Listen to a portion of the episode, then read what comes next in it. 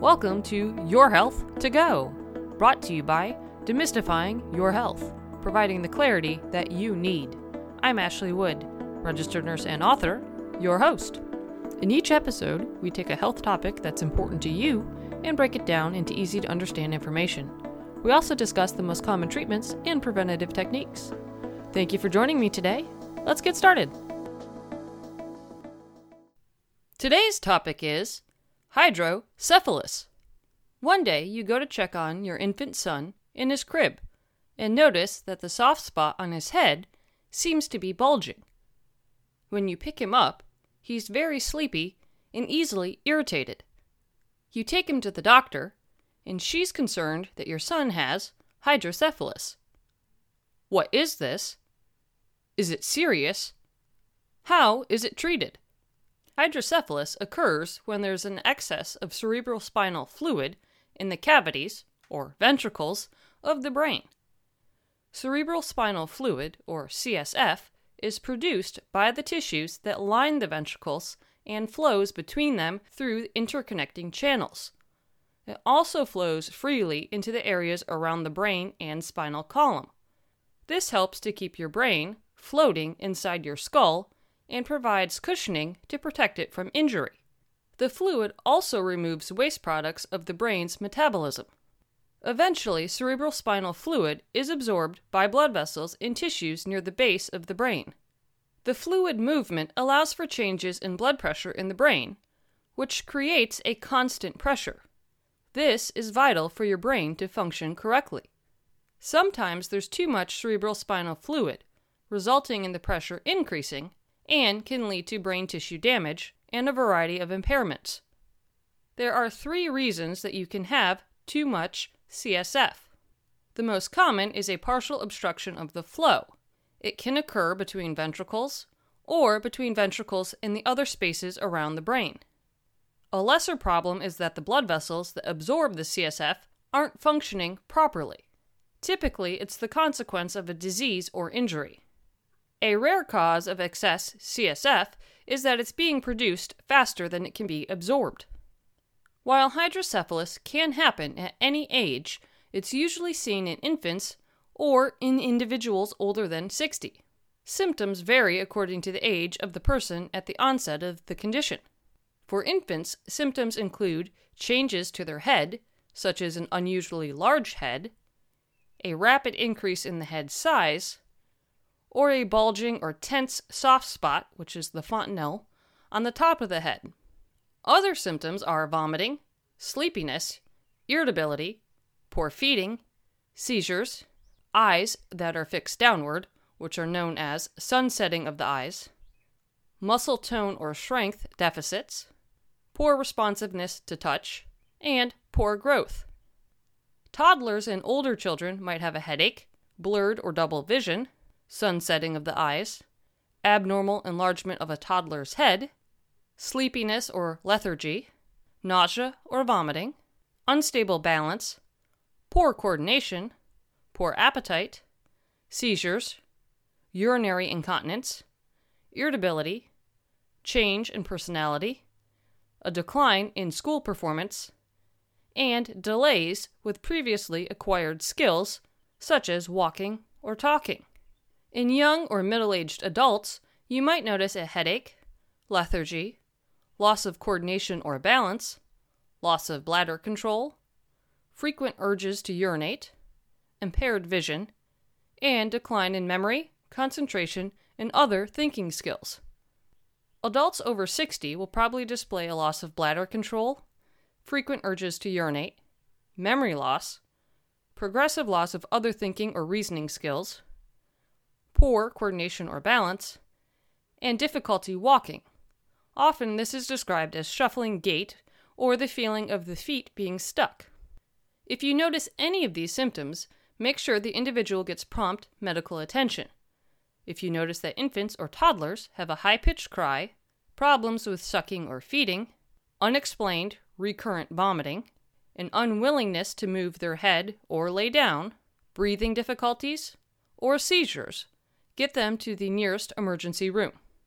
Hydrocephalus can have long term complications, which are difficult to predict because they can vary widely and depend on underlying medical problems, the severity of initial symptoms, and how quickly it was treated. Some infants are born with the condition, resulting in intellectual, developmental, and physical disabilities. For individuals who have a decline in memory or other thinking skills, their recoveries aren't as good, and symptoms often will remain even after treatment has been provided. The cause of hydrocephalus isn't known in many cases, but several things are thought to increase the chances of it developing. For infants, it can be from abnormal development of the central nervous system that obstructs the flow of CSF, bleeding within the ventricles, which is a possible complication of premature birth, or infection, such as rubella or syphilis, during a pregnancy that causes inflammation in fetal brain tissues. For other age groups, hydrocephalus can result from lesions or tumors of the brain or spinal cord, central nervous system infections, like bacterial meningitis or mumps, bleeding in the brain that occurs from a stroke, or other traumatic injuries to the brain. The primary treatment for hydrocephalus is surgery, and there are two main types. The most common is inserting a shunt, which is a drainage system that allows excess CSF to be removed from the brain. To do this, a long, flexible tube with a valve that ensures the fluid flows in the correct direction and at the proper rate is inserted into one of the person's ventricles. The rest of the tubing is then tunneled underneath the skin to another part of the body where the extra CSF can be absorbed. This could be to the person's abdomen or a chamber in their heart. The shunt will need to be in place for the rest of the person's life and requires regular monitoring to check that it's functioning correctly. The second surgical option is endoscopic third ventriculostomy. During this procedure, the surgeon uses a small video camera to see inside the person's brain so they can make a hole in the bottom of one of the ventricles or between the ventricles, which allows the CSF to flow out of the brain. Given the nature of the procedures, complications aren't uncommon. Shunts can stop draining due to mechanical malfunctions, blockages, or infections. Ventriculostomies can result in bleeding or infections. In either case, the person will exhibit fever, irritability, drowsiness, nausea or vomiting, headache, vision problems, redness, pain, or tenderness of the skin along the path of a shunt tube, abdominal pain if the shunt valve is in the abdomen, or reoccurrence of any of the initial hydrocephalus symptoms. If a person has any of these symptoms, they need immediate medical treatment. For individuals with long term complications, especially children, there are other essential treatments to consider so that they can have the best life possible. Besides a pediatrician or primary doctor, they need to be seen by a neurologist, a pediatric neurologist when appropriate, occupational therapist, developmental therapist, mental health provider, social worker, and a special education teacher if needed. Thanks to all the supportive services, most individuals with hydrocephalus live with few limitations. For family members, there are many resources available that provide emotional and medical support. Since the cause of hydrocephalus is unknown in most cases, it's hard to say one thing that will prevent it. It's vital to live a healthy lifestyle by exercising regularly, eating nutritious meals, limiting alcohol and caffeine, avoiding smoking and illegal drugs, and getting plenty of good quality sleep. Doing all of these things will help keep your body functioning optimally decreasing your chances of getting infections and chronic conditions that could place you at risk for hydrocephalus. If you're a woman considering pregnancy, talk to your doctor about any concerns you have regarding hydrocephalus and what precautions you should be taking. On a side note, meningitis was once a common cause of hydrocephalus, so many people wonder whether they or their children should be vaccinated against it. According to the Centers for Disease Control and Prevention, or CDC, preteens should receive the vaccine, and teenagers should get boosters.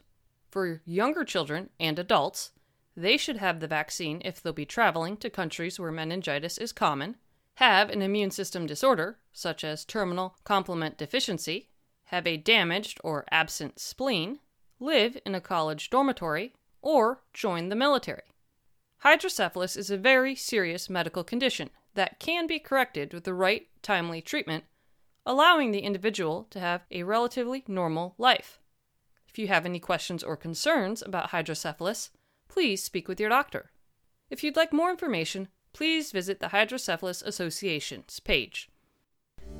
Thank you for spending some time with me today. If you found the material to be valuable and helpful, please tell your friends about us. We're on social media, so like and follow us there to stay up to date on our latest information. You can also sign up for our weekly newsletter on our website. Stay healthy, and please join us next time on Your Health to Go. Now, time for the legal statement. Please keep in mind that the content we provide is not intended to be a substitute for professional medical advice, diagnosis, or treatment. Always seek the advice of your physician or other qualified competent health provider with any questions you may have regarding a medical condition. Never disregard professional medical advice or delay in seeking it because of something you have heard on Your Health to Go or seen on the Demystifying Your Health site. Demystifying Your Health does not recommend or endorse any specific tests, physicians, products, procedures, opinions, or other information that may be mentioned. Reliance on any information provided by Demystifying Your Health, its employees, others appearing at the invitation of Demystifying Your Health, or other visitors to the site is solely at your own risk. If you think you may have a medical emergency, call your doctor or 911 immediately.